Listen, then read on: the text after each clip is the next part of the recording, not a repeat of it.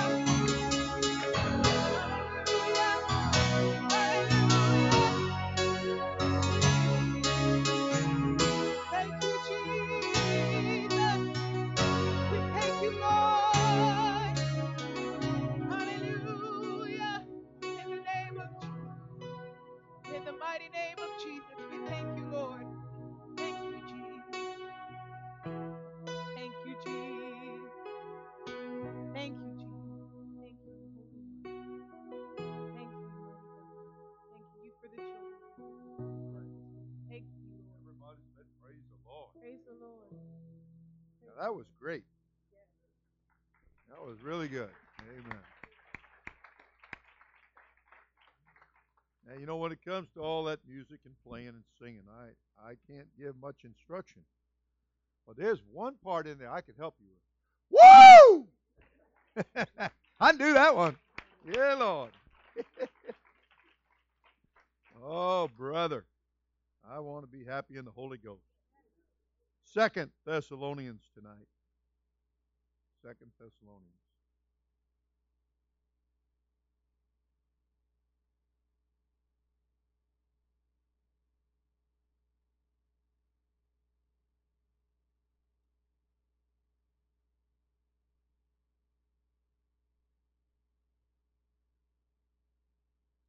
I'm going to begin in chapter 1 and verse 7. Is Second Thessalonians, chapter 1, verse 7. And to you who are troubled, rest with us when the Lord Jesus shall be revealed from heaven with his mighty angels, in flaming fire, taking vengeance on them that know not God and that obey not the gospel of our Lord Jesus Christ, who shall be punished with everlasting destruction from the presence of the Lord and from the glory of his power, when he shall come to be glorified in his saints, to be admired in all them that believe, because our testimony among you was believed in that day.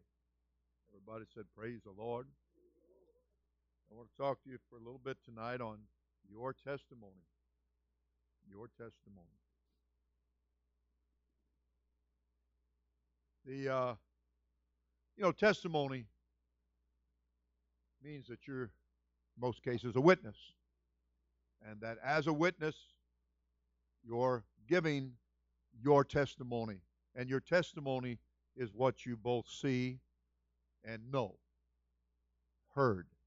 And you're able to give witness to that. You're able to give testimony. For us, it really means telling people what God has done for us as an individual, what He's done for you, what God has done for you. That's just a simple explanation. And it's not designed to be complicated. It's God did something for you, now tell somebody about it. And as you tell people about it, then you're giving your testimony. You're being a good witness.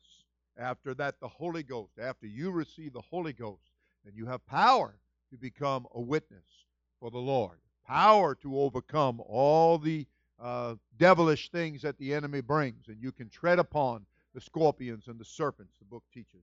You're, you have all power over the power of the enemy. And you grow in grace and knowledge of that. You learn more and more of the Lord. And but I want you to understand that John, uh, in his one of his books, the book of Revelation in particular, he did look and see a great multitude, a number that no man could number, and they were around the throne of God, and they were worshiping and praising and magnifying and rejoicing and singing and dancing and blessing.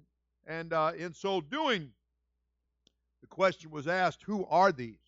And the answer was, These are they that came out of great tribulation, great greatness of hard time, and uh, sorrow and adversity. There was uh, much that was coming against them, and they stood up to it in the Holy Ghost, and they were delivered from it. And uh, they they were in that first resurrection, and there they are around the throne of Almighty God. John was given some foresight, some insight to the future, of course, and uh, particularly in that book of Revelation, right? And uh, funny thing is, you can be in that book of Revelation, and one minute, boom, you're back in before the foundation of the world, and then the next minute, you know, you're boom, the other way up in the future, things that haven't happened yet, and then the next thing you know, you're right smack dab where we're at. And uh, so the Lord knows how to keep His church very much up to date with what's going on. But I, I want you to understand that the Bible also declared that there were those of the church that they loved not their lives unto the death, that they kept, they guarded, they protected their testimony. They were able to uh, tell people what God had done for them. And as the writer said here, there's going to be people, and they're going to be there because they believed your testimony. Isn't that something? That you're going to be responsible for people that will be in heaven because they believed your testimony. They believed what you had to say about what God did for you. And listen, it's important that when you're telling people and showing people and living the life of what God did for you, it's important that people, you must realize that people are viewing you, they are looking at you, they're observing you. It's not just going to be, you know, a one thing and you say it and that's it. It's going to be day in and day out. It's going to be you going to college It's going to be you going to your job. It's going to be you visiting up and down uh, uh, different aisles of different stores and the way you look, the way you talk, the way you act. All of it is going to build your testimony as to what Jesus Christ has done for you. And as you bring that testimony, as you bring that witness, and as you be a good witness for Jesus Christ, people are going to become believers out of that. They're going to believe that, to repent. They're going to believe that they need to be baptized in Jesus' name. They're going to believe that they need to get the Holy Ghost and become an overcomer. Yes, sir. Amen and amen. I told a couple of our young ladies getting ready to come to the college for the rally, and uh, I had occasion to speak on the phone, and I said, I want you to make sure. And I knew that the girls are modest, but I told them I want you to be at your most modest.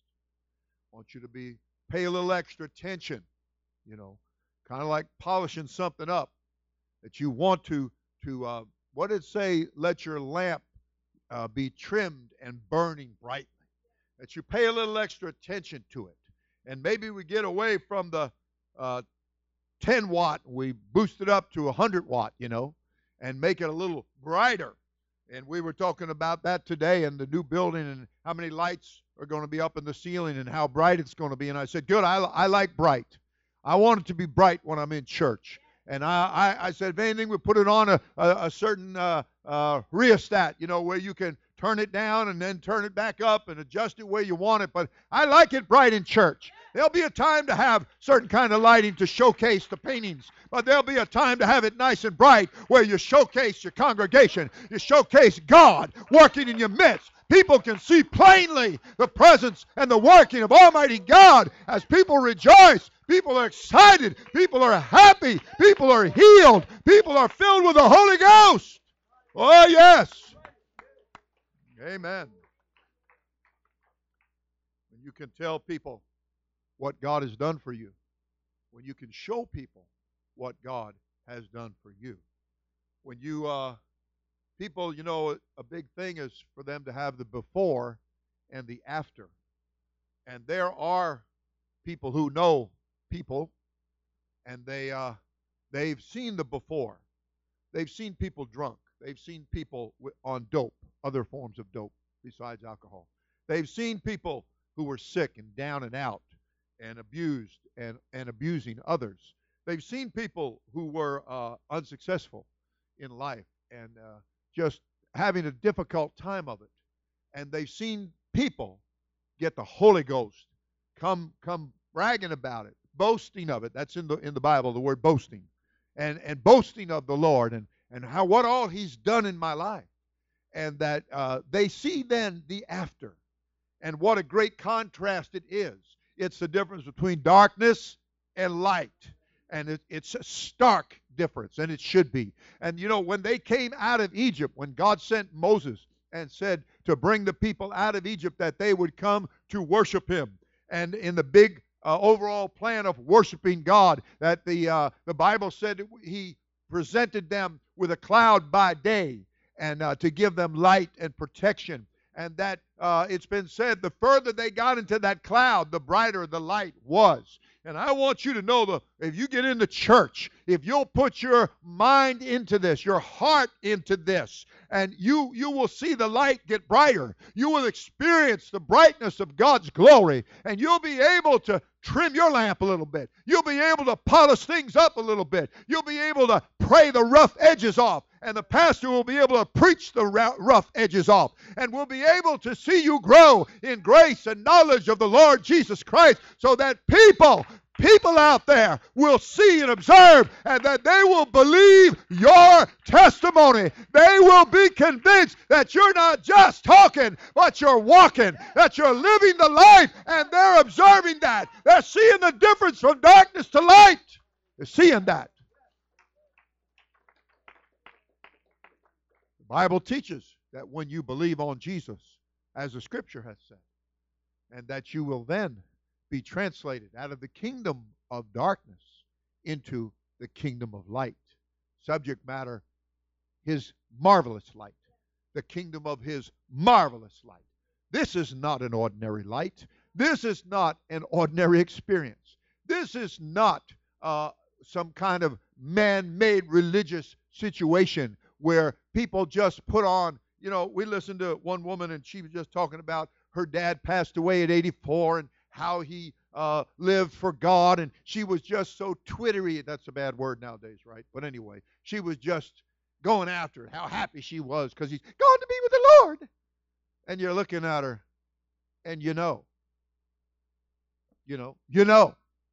And it's it's it's it's so sad to see people that are trying to do this under their own steam.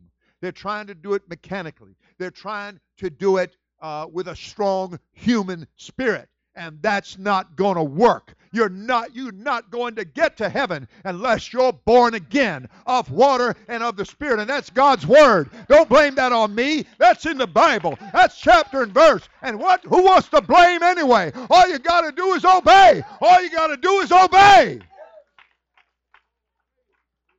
And he's coming back. And and you know what? It's just like somebody dying and you know in your heart that they were baptized in Jesus' name, they were filled with the Holy Ghost, and they were living for God, and you know that they the Lord took them and they're with him. And that's that's not a fake or a phony. You can be seated. That's not a fake or a phony or a, a plastic thing or somebody just saying words. Okay? Uh, but I am telling you that there there are uh, people out there that are playing an awful lot of games about this thing and and you know they'll talk about the Lord's coming, the Lord's coming, the Lord's coming. And one place in the scripture said, you know, more or less, woe unto you that say the day of the Lord's coming. What is that to you? That's a day of astonishment. It's a day of surprise. It's a day of, of judgment. For them, it's not a good thing. But for them that you give your testimony to, and you give it in such a convincing manner that they're going to be among that number they're going to be among them that believed your testimony. Oh, friend, you know, it's been said, it used the word admired. And it's been said, admire is to love with your heart, love with your mind, rather, to love with your mind. And there are people that their minds can be changed. Their minds can fall in love with Jesus and the truth because of how you bring about your testimony. That they see it's not odd and it's not weird and it's not way out either left or right, but that it's a balanced testimony. It's a it's a balanced lifestyle. It, you know, there are people out there chasing all kinds of lifestyles, and they're so empty and they're so confused and they're tripping over everything in the darkness. The Bible said we got to work while it's still day because he said there's a night coming when nobody can work. And we've still got a little time here. We've still got a little bit of opportunity here, okay? And while we've got this opportunity, we've got to work. We've got to give our testimony. We've got to share with people what the Lord has done for us. And we cannot afford to be ashamed. So make sure when it comes to that part that you lift up your voice and say, Woo! Don't be ashamed. Don't put your eyes down. Don't put your head down. Don't get all embarrassed. Tell yourself, I got the Holy Ghost. I'm in the church. I'm a son or a daughter of God. And I got to do this and I got to live this in a manner that they'll believe. I want them to believe. I want them to believe. I want them to be there in that day. I want them to be there in that day. I want them. You can remain standing. I want them to be there. Paul talked about the church being the jewel in the in the in the crown. And the joy and the rejoicing would be the people that would make it because of his ministry and his witness and his testimony. And you you want to think about the people that you can influence in a godly way, that you can influence them. You can help them to look to the church, thereby look to Jesus Christ. It is his church. And that they will look to truth. There's a lot of fake and a lot of phony and a lot of religion People need salvation.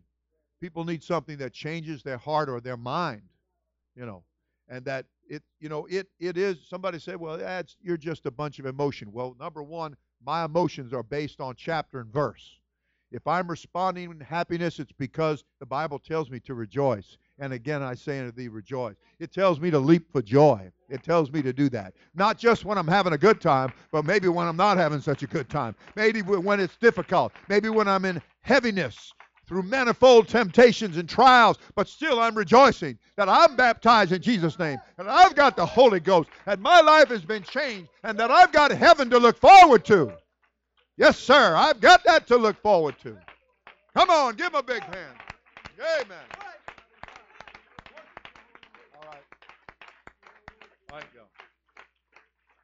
Come on, let's sing and worship and gather around the front tonight. God bless you. We love you. We're glad you're here. Thank you, Lord.